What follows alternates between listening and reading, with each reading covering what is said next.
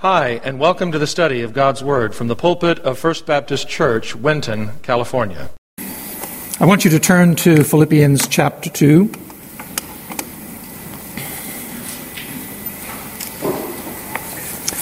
And while you're turning there, I enjoy worship. Sometimes in the song service, I choose not to sing because I want to hear the voices of God's people as they lift up praise to the Lord. It's a wonderful thing to hear the saints sing unto the Lord. And I want to say thank you to this group of young people over here, these children. Not a Sunday goes by that my heart is not blessed in listening to them sing the songs of faith. Uh, it, it just thrills my soul. I mean, the adults sing okay too, but the kids, there's just something about little children lifting up their voices to the Lord, praising the Lord in song that just washes over me with joy. I love it. Thank you, children. Thank you so much for participating in the worship service with us. Why do we believe that Jesus is the only way of salvation? Why do we believe that? Because Jesus said so? In John fourteen, he tells his disciples, "Let not your hearts be troubled. You believe in God, believe also in me. In my Father's house are many mansions. If it were not so, I would have told you. I go and prepare a place for you. And if I go and prepare a place for you, I will come again and receive you unto myself, that where I am, there you may be also." Thomas, "Lord, we don't know where you're going. How can we possibly know the way?" Jesus said, "I am the way, the truth, and the life. No man comes to the Father except by me." Do we believe that Jesus is the only way of salvation because he said so?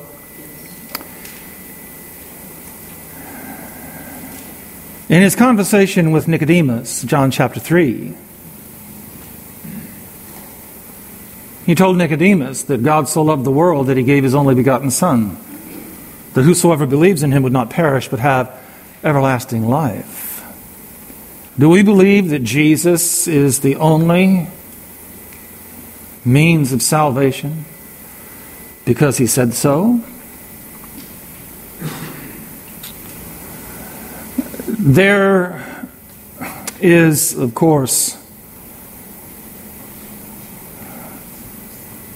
the opinions of many, many, many people, since we live in a pluralistic, pluralistic, religious, religiously pluralistic society. I'll get that right when I attempt it a couple of times. A religiously pluralistic society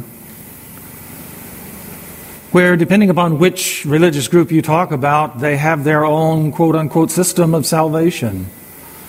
They have their own way to eternal life. But not just here in these United States, in countries across the sea, you have those who say you need to believe in Muhammad, those who say you need to believe in Vishnu, those who say you need to believe in Buddha, those who say you need to believe in this, that, or the other. And there are, are a number of people, a great number of people who believe you don't need to necessarily believe in a person to be saved, you just need to believe in yourself. Be a good person. Be a morally upstanding person. Be an ethical person. Be an individual who crosses all the T's and dots all the I's. Pay your taxes. Be a good citizen. Be kind to your neighbor. Pet your dog every now and again. Don't abuse your spouse. And if you have to have a cat, leave him alone. All you have to do is just be a good person, and God will look with favor upon you. He will, as you stand before Him, uh, put your life on a balance, on a scale, and if the good things outweigh the bad things, then you're in scot-free. So why do we believe in Jesus as the sole source, the only way to eternal life? In Philippians chapter two, stand in honor of God's word. Let this mind be in you, which was also in Christ Jesus, who being in the form of God did not consider it robbery to be equal with God, but made himself of no reputation, taking the form of a bondservant, and coming in the likeness of men. And being found in appearance as a man, he humbled himself and became obedient to the point of death, even the death of the cross. Therefore God also has highly exalted him, given to him a name which is above every name, that at the name of Jesus every knee should bow, of those in heaven, and of those on earth, and of those under the earth, and that every tongue should confess that Jesus Christ is Lord, to the glory of of God the Father. This is the Word of God. We pray His blessing upon the reading of the Word. Please be seated. When the Son of God became the Son of Man, when the Son of God became the Son of Man, He chose, it was a conscious choice, He chose not to fully exercise or to express or to take advantage of certain rights and privileges and prerogatives that he possessed when he was in heaven. Now, let me say that again so that we understand. When the Son of God, when Christ became the Son of Man, Jesus, he chose not to fully express or take advantage of certain rights, privileges, or prerogatives that he possessed in heaven. And in doing so, he did not, he did not forfeit any aspect of his deity. He did not make himself nothing, as the New International Version translates it. He did not give up everything, as the contemporary English version and the English Revised Version translate it. He did not give up all he had, as the Good News Bible translates it. He did not pour himself out in emptiness, as the International Standard Version translates it. For him to do any one of these would have canceled out his deity. He no longer would have been Son of God. But instead, Christ chose to humble himself. That's what the apostle wrote in verse eight, and being found in appearance as a man, he humbled himself. He humbled himself. The word humble simply means to take a lower position or rank, a lower estate. It doesn't mean that you're any less a person for who you are or for what you are. It simply means that you willingly choose to lower yourself in status, in position, in rank. And this speaks of the attitude of Christ as he left the courts of glory and clothed himself in human flesh. His attitude, let this mind be in you, which was also in Christ Jesus, the attitude of humility.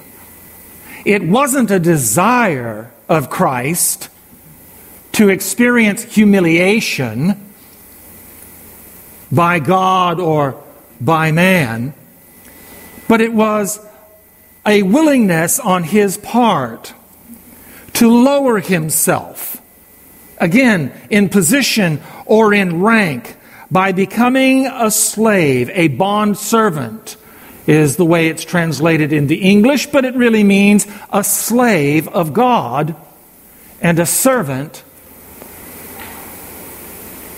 to mankind. Now in Hebrews chapter two, you don't need to turn there, but in Hebrews chapter two, the apostle puts it this way in verse six and verse seven, quoting the Old Testament. He writes, "What is man that you are mindful of him?" Speaking to God.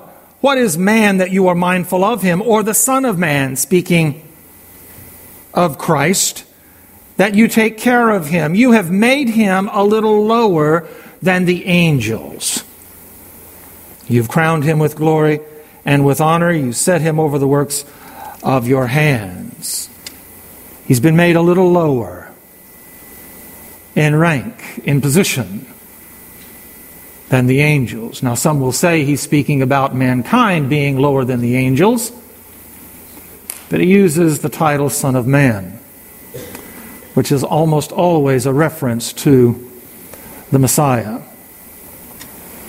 So this took nothing away from his deity, but it added to him humanity. It added to him humanity. And we'll talk about this hypostatic union at another time. But what we need to understand is that Jesus Christ is the only unique person that has ever lived that has had two natures, a divine nature and a human nature. And we'll get into that at another time. He did not empty himself of his deity in order to embrace humanity. He remained God, but he took upon the form of man, the essence, the character, the nature, and the attributes of humanity. And the apostle states that clearly here in Philippians two. He took on the form of a bondservant, coming in the likeness of men, being found in the appearance as a man, he humbled himself. He humbled himself. Now I want to do some word study with you here, briefly, to help us understand what all of that means. How does that work? Or how did it work in Christ? And then I want to conclude with three statements as to why it is imperative that people understand that Jesus Christ is God's only provision for human salvation. That Jesus Christ is God's only way for a person to be forgiven of sin, for the judgment of God for sin to be removed, and for an individual to have eternal life in God's kingdom. I want you to note, first of all, that Christ existed in the form of God. That has been stated in verse seven, but made himself of no reputation. well, excuse me, let's go back up to verse six. Who being in the form of God, did not consider it robbery to be equal with God. He existed in the form of God. And we explained what the word form meant last time. It meant, as the Son of God, he shared in the same essence, the same nature, the same character, and the same attributes as God the Father and as God the Holy Spirit. He was not less than God the Father. He was not greater than the Holy Spirit. They, that he was equal with them because he was of the same essence, character, nature, and attributes as they in heaven. So, he existed in the form of God, but notice, he took upon himself the form of a bondservant. It's the same word, morphe. It's the same word. It, it represents, or it, it is defined as to have the same essence, character, nature, attributes as something else. And so, being in the form of God, everything that God is, Jesus Christ became human. All that a human is, he became. In other words, Christ became what he had never been before. And that's what the word, and we'll get to it in just a minute, but that's what the word became or become really signifies. It means that at one point in time, this individual or that incident or issue or whatever took place. He became a bondservant. He'd become what he had never been before, a full human being. Son of God, Christ became Son of Man, Jesus. And again, it's expressed in four different ways here. He took the form of a bondservant. He came in the likeness of men. He was found in appearance as a man, and he humbled himself. Now again, the word morphe, it's the same as in chapter two, verse six, being in the form of God, possessing the same essence, character, nature, attributes as God. But he became the form of a slave, a bond servant. He took upon himself the essence, character, nature, and attributes of a slave. In other words, in his incarnation, Jesus Christ, the Son of God, became the Son of Man. Not a king, but a slave. Not an exalted V I P, but a nobody. Not a priest from Jerusalem, but a man from Nazareth, of which Nathanael said, "Can anything good come from Nazareth?" Not a rich man from a rich family, but a poor carpenter and the poor son of a carpenter. He who was the exalted Son of God among the angels and the saints in heaven became the humble Son of Man among men. We need to think about that. We need to think about the humbleness of Christ when he became human. Now note the word coming. That made himself of no reputation, taking the form of a bondservant, and coming in the likeness of men. It means to become. It means to be. It does not mean to exist without beginning, as ain in the Greek means. It's ginomai, ginomai. It means at a certain point in time, this happened. He became human. He wasn't always human in eternity past before the incarnation. He was always God, but he became human. He became the likeness, the apostle says, in the likeness of men. The word likeness to me means to be real. It means to be something else than what you are. Likeness means to be like something else, but it doesn't mean that it is it is not unlike it in certain aspects. It means to be the real deal. Coming in the likeness of men stresses the fact that when Christ became the Son of Man, the babe born in Bethlehem, the child of Mary, he became a real human being. Not a phantom, not a ghost, not a clone, not someone that looked like a human being, but he became a real human being. So you put these two together, they mean that Christ really became something that he wasn't before. And again, he wasn't made a phantom. He wasn't made a clone. He wasn't made a representation of a human being, but he became a human in every respect. Now in the next verse, taking the form of a bondservant, coming in the likeness of men, and being found in appearance as a man, you have the word being. It's the same Greek word as the word coming. They're translated differently in English. Why? I don't know. But they're translated differently. But it's the same Greek word, ginomai. It means to become. It means the same thing as coming in verse seven. But notice, he became in appearance as a man. And the word appearance simply means appearance. He was indeed a human being in every respect, and he looked like a human being in every respect.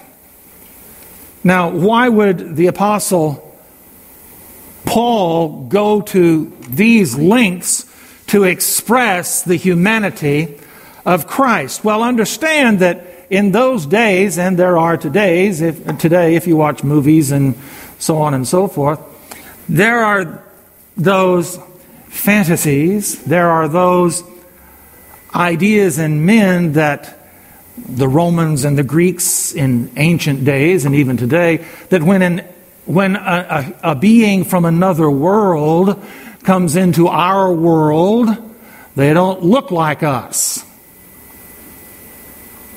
They may try to act like us, they may try to talk like us, but they certainly don't look like us.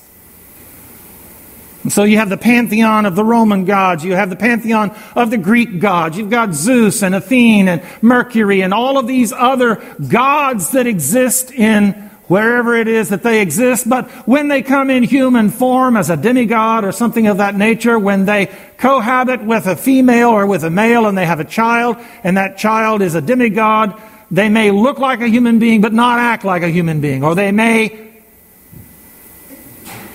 act like a god and look like something weird. Paul goes to great lengths to tell us, to show us, to emphasize the fact when Christ became human, he was in every aspect a human, and his appearance was that of a human. He didn't have three legs and four eyes and the nose over here on the side of his head. He looked in every aspect as a human being looks. Bless you. Again. Now, let me put this together. Having defined these terms, let's, let's just grasp what it says when you put it in a sentence. So beginning in verse five, Philippians chapter two, beginning in verse five and reading through verse eight, this is what these words mean when you put it together coherently in a sentence.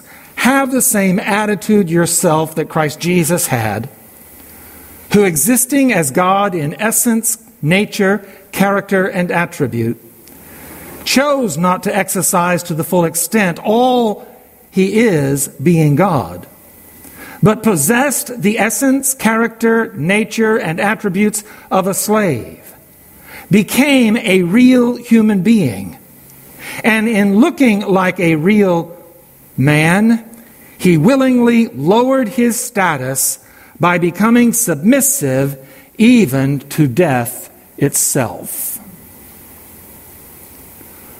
And that's, in essence, what the Apostle Paul is really saying. That Christ, who is really God, clothed himself in human flesh and became really human.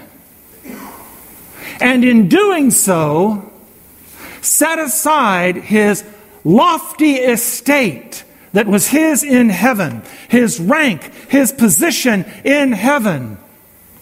Set that aside with certain attributes that were his, and lowered himself not by just becoming a human being, but becoming a slave, a servant of God as a human, and a servant of fellow human beings. Now these four phrases, humbled himself, form of a slave, likeness of men, appearance as a man, these four phrases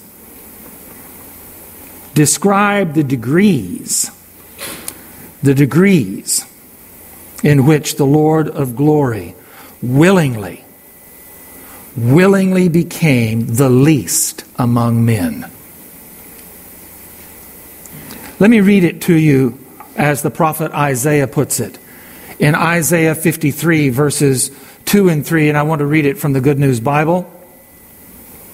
I think it will make more sense to us. The prophet Isaiah writes in Isaiah chapter fifty-three, verses two and three, "It was the will of the Lord that his servant grow like a plant taking root in dry ground. He had no dignity." Now we're talking about his humanity. We're talking about the humanity of Christ. "He had no dignity or beauty to make us take notice of him. There was nothing attractive about him, nothing that would draw us to him. We despised him and rejected him. He endured suffering and pain. No one would even look at him. And we ignored him as if he were nothing."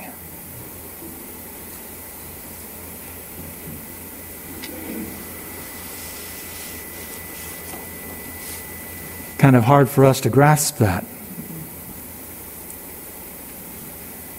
I believe it's impossible for us to understand that in his deity, Jesus Christ is the Son of God, the Prince of Heaven, the Commander of the host of heaven, Creator, Word and wisdom of God, King of Kings, Lord of Lords, Wonderful, Counselor, Mighty God, Father of Eternity, Prince of Peace. But in his humanity, he was homeless, unemployed, nobody, a person who was despised and rejected of men, liked by some, loved by a few, hated by many, condemned and crucified as an enemy of the church by his own people. And this he became willingly for you and for me. This is the humility of Christ. Not the humiliation, but the humility, the humbleness of mind and of spirit that Christ had when he willingly accepted the Father's plan of salvation and came from the courts of heaven.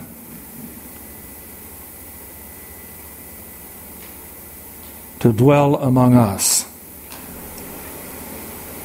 Now the Bible clearly states it was necessary for the Son of God to become the Son of Man for several reasons, and I want to give you three.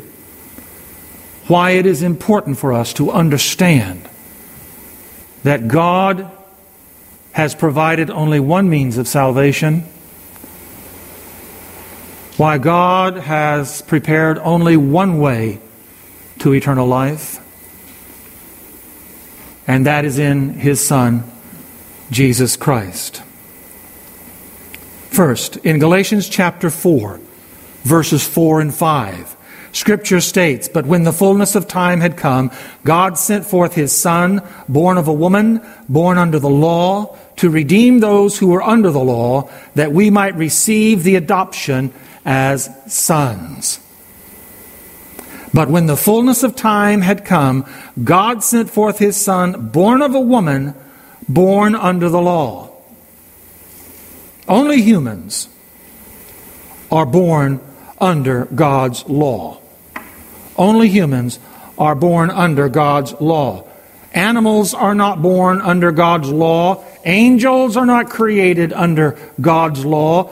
Only humans are born under God's law. And all humanity is guilty of, of disobeying God's law.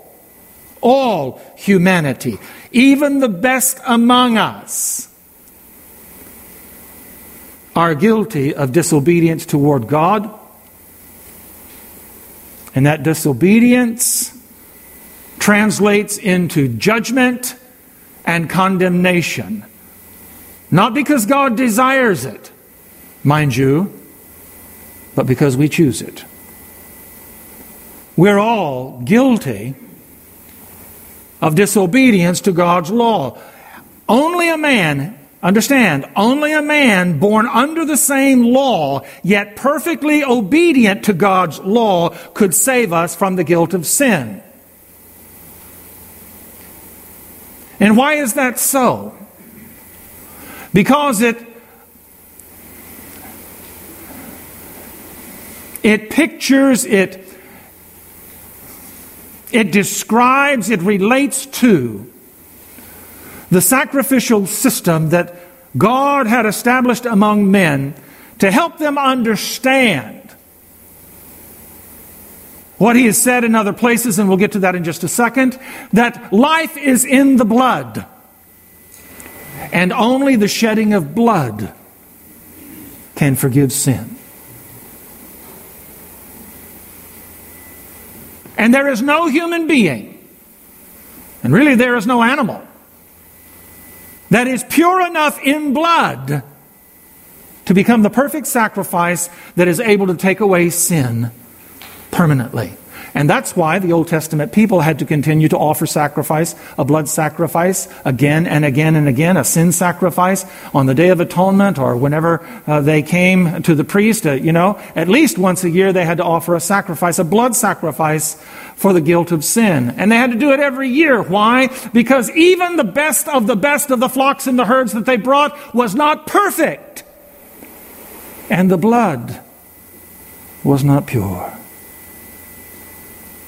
But even in this, the sacrificial system that God established pointed to one who would come, whose life was perfect, whose blood was pure, and He would offer His blood as a sacrifice for our sin permanently.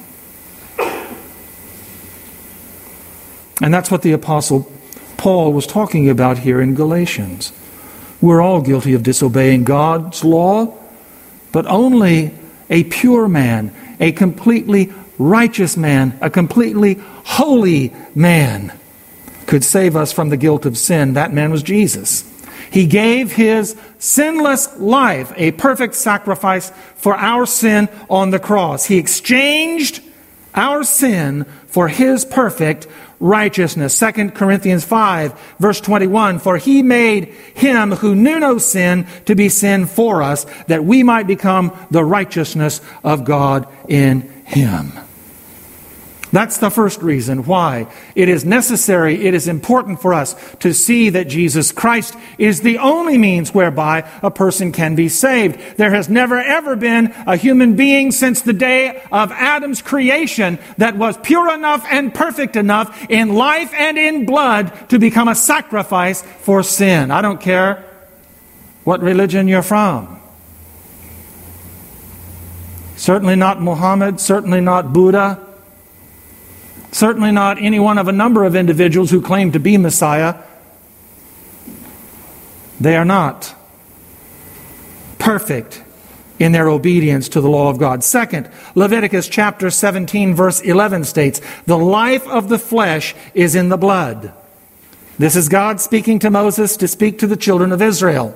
"The life of the flesh is in the blood, and I have given to you upon the altar to make atonement for your souls, for it is it is the blood that makes atonement for the soul." But it had to be the best. You couldn't offer God a sacrifice, uh, a lamb or uh, a calf or uh, any one of a number of different animals required by God. You couldn't present God with a sacrifice that was blind or deaf or lame or diseased. It had to be the purest of the pure. But even the purest of the pure was not perfect. Hebrews chapter nine, verse twenty-two, according to the law, almost all things are purified with blood, and without the shedding of blood, there is no aphesis, forgiveness, freedom, pardon. Without the shedding of blood, but it has to be pure.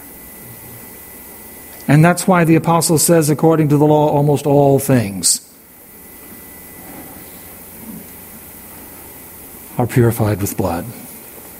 So God instituted sacrificial system, an imperfect system, to accommodate this principle, knowing, knowing that the blood of animals, although temporarily accepted by God, was only a per, was only a precursor to the perfect sacrifice that God Himself would provide in His Son, Jesus Christ. The old sacrifices had to be repeated every year, as I stated a moment ago, because they were insufficient. And they were insufficient because they were imperfect.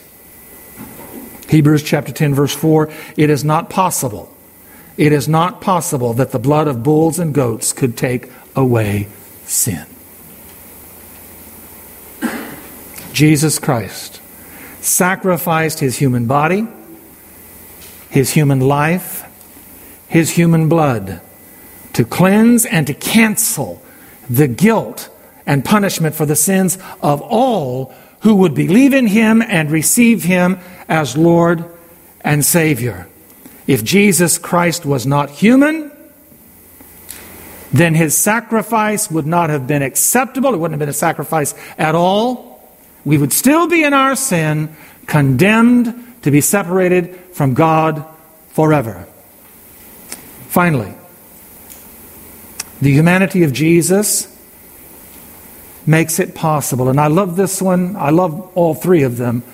But I love this one. I can relate to this one more than the first two.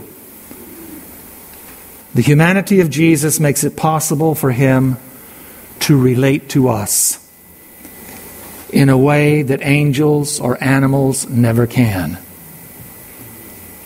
Hebrews chapter four, verse fifteen. For we do not have a high priest who cannot sympathize with our weaknesses, but was in all points tempted as we are, yet without sin. Now I know some of you have animals that you love. Horses, cats, dogs, what? Puppies. My oldest grandson has rats. And you love those animals. You love to play with them. They're good companions. They make you feel happy at times by the antics that they perform. But that animal cannot relate to you on a human level. And you know that. They can respond to you by certain words or certain commands that they have become accustomed to, like Pavlov's dog responds to the ringing of a bell. It's feeding time when he hears the bell. But they cannot relate to you on the level that you are as a human. But the wonderful thing about the incarnation of Jesus Christ is that God can relate to you on a human level because Christ became human. And there is nothing that you will fear. There is nothing that you will experience. There is nothing that you will face that Jesus Christ cannot fully relate to, because He faced it all. He experienced it all. This, A T Robertson says, is the singular difference that cannot be overlooked in the actual humanity of Jesus. It is the singular difference that you and I cannot overlook in the actual humanity of Jesus. This is why he didn't appear like a human. He came to us as a human. He can relate to us because he was as we are, yet without sin. He didn't yield to sin. More importantly, there was no inherent sin principle in Jesus to be inflamed by temptation, and no deference to sin that had to be comp- conquered in him. Jesus experienced, listen, he experienced the weaknesses and the frailties common to man because he was human in nature, in character, and in body. He grew tired and weary and sleepy, and he needed to rest. He expressed anger and disappointment and frustration. He was hungry and thirsty and needed food and drink. He was loved by dear friends and expressed love and compassion to everyone, including Judas Iscariot, by the way. He knew mental distress. He experienced emotional suffering and physical pain. Though he was God, he humbled himself before the Heavenly Father and before his earthly parents to submit to their will and to their authority, even though he was God. He submitted to the authority of the Father and to the authority of men. Satan used his greatest weapons, his most powerful methods against Jesus to get him to sin, to get him to compromise his divinity, but he failed. Jesus remained sin, sinless in a sinful world. He was tempted, he was persecuted, he was poor, he was despised. He suffered physical, mental, emotional, and spiritual pain. And though he knew no sin in and of himself, he became sin for us and endured the sorrows of the suffering and the hideousness of the death on the cross. And in that moment, he was forsaken by his disciples, his friends, who said they would be loyal to him no matter what. He was forsaken by those men, and he was abandoned by the Father. Only a human being could experience those things. And only a human being could fully understand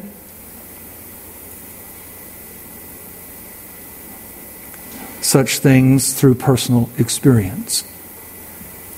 It was not a mental exercise for Jesus. Oh, I can relate to that because, you know, I've seen the suffering of others and I can only imagine. No. Jesus knows because Jesus experienced for himself. So Jesus Christ is therefore able to sympathize with us and save us. Only the God-man, he who was fully God and fully man, is our sole source of hope in this life and in eternity. No other individual rises to that level. So what is left for us is to believe in him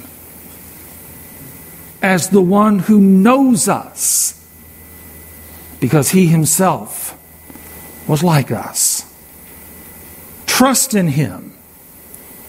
No matter what it is that you face, no matter what it is that you're going through, understand that in principle, Jesus has gone through the same things in his own life. You can trust him to give you wisdom and understanding and guidance through the issues that you're facing. Receive Him as your Lord and as your Savior. Not just as your Savior, but as your Lord and as your Savior. Submit to Him as He submitted to the authority of the Father, as He submitted to His earthly parents, as He submitted to the elders of Israel. Submit to Jesus as Lord, and let Him guide you through life.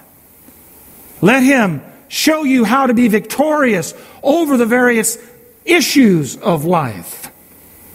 Commit your life to Him and follow Him. Follow Him wherever it is that He leads. Whatever it is that He would have you do, whatever it is He would have you become. Well, I'm old and, and I, you know, I've, I've already spent my life doing this, that, and the other. There's nothing left for me to do. Moses didn't even get started until he was eighty. If you're alive, and I think some of you are, you're alive because there is something else that God wants you to do. Follow Him. Follow Him. Let Him show you that your life is not spent. Let Him show you that there is still time for you to be at the next level of your experience with Christ, in service to Christ, in ministry to one another. Commit to Him. Follow Him throughout the remainder of your life and into the life that is yet to come. Amen? Amen and amen. Stand with me if you will, please. David will come and lead us as we dismiss. David? I appreciate that truth that Jesus relates to us, and I know because He relates to me, I know this to be true. Without Him I could do nothing.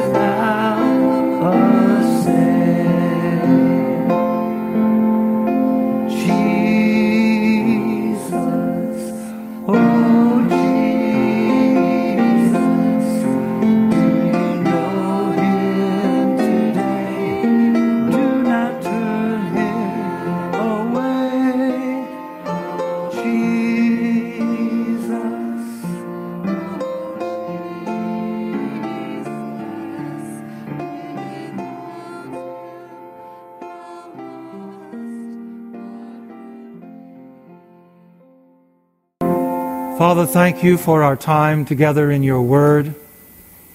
Thank You for the fellowship of brothers and sisters in the Lord. Thank You for the fellowship of Your Holy Spirit. Father, help us to not be afraid to approach Your Son Jesus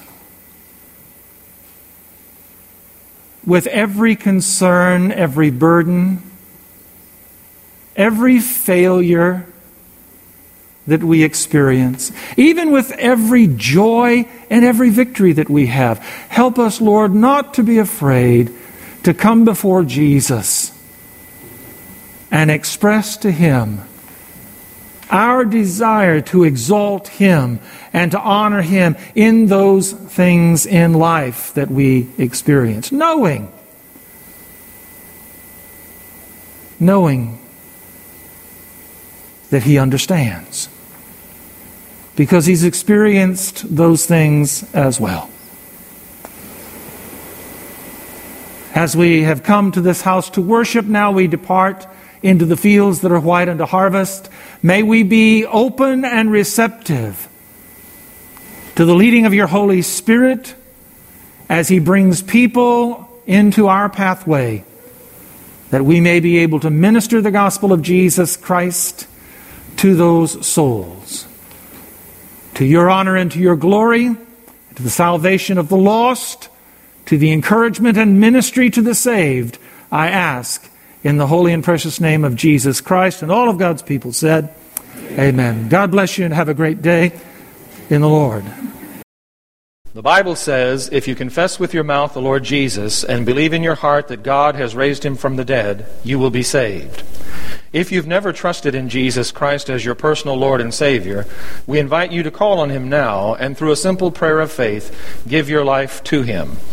If you're not attending a church that honors the Bible as the Word of God, we encourage you to locate and begin attending such a church in the area where you live. The message you have just heard was preached from the pulpit of First Baptist Church, Winton, California. For more information on the ministry of First Baptist Church, Winton, please visit our website at winton church dot org.